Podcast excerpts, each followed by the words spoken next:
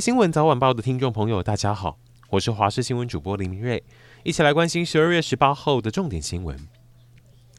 荷包话题，一般医疗诊所挂号费都落在一百五十块，但是今年调查，六都里头有多达三百七十五家诊所都调涨他们的挂号费，涨幅落在五十块到一百元不等。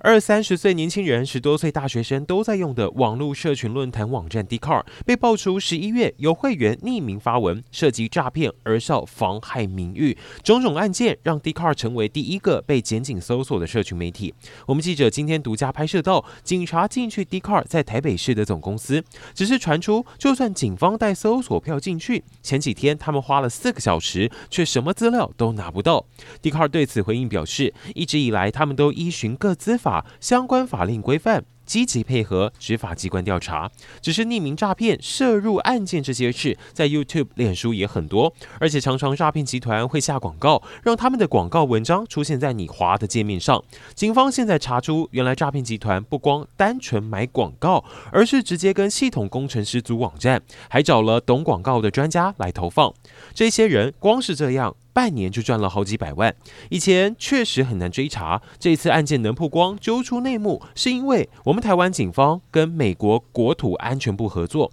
把在美国的网站资料后台捞出来，抓出台湾诈骗犯。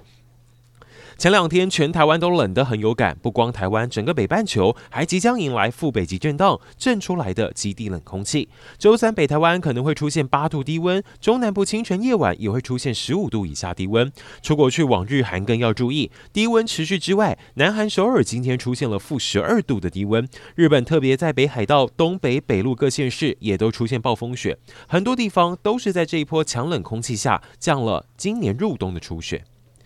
再来，有出国搭长荣航空的观众朋友得多注意，长荣机师工会不满，认为公司不重视人才，现在要求公司要加薪百分之二十。如果他们的提案不被公司接受，将在二十二号举行罢工投票，明年一月五号开票。假设取假设成功取得罢工权，一月中后甚至春节的航班可能都受影响。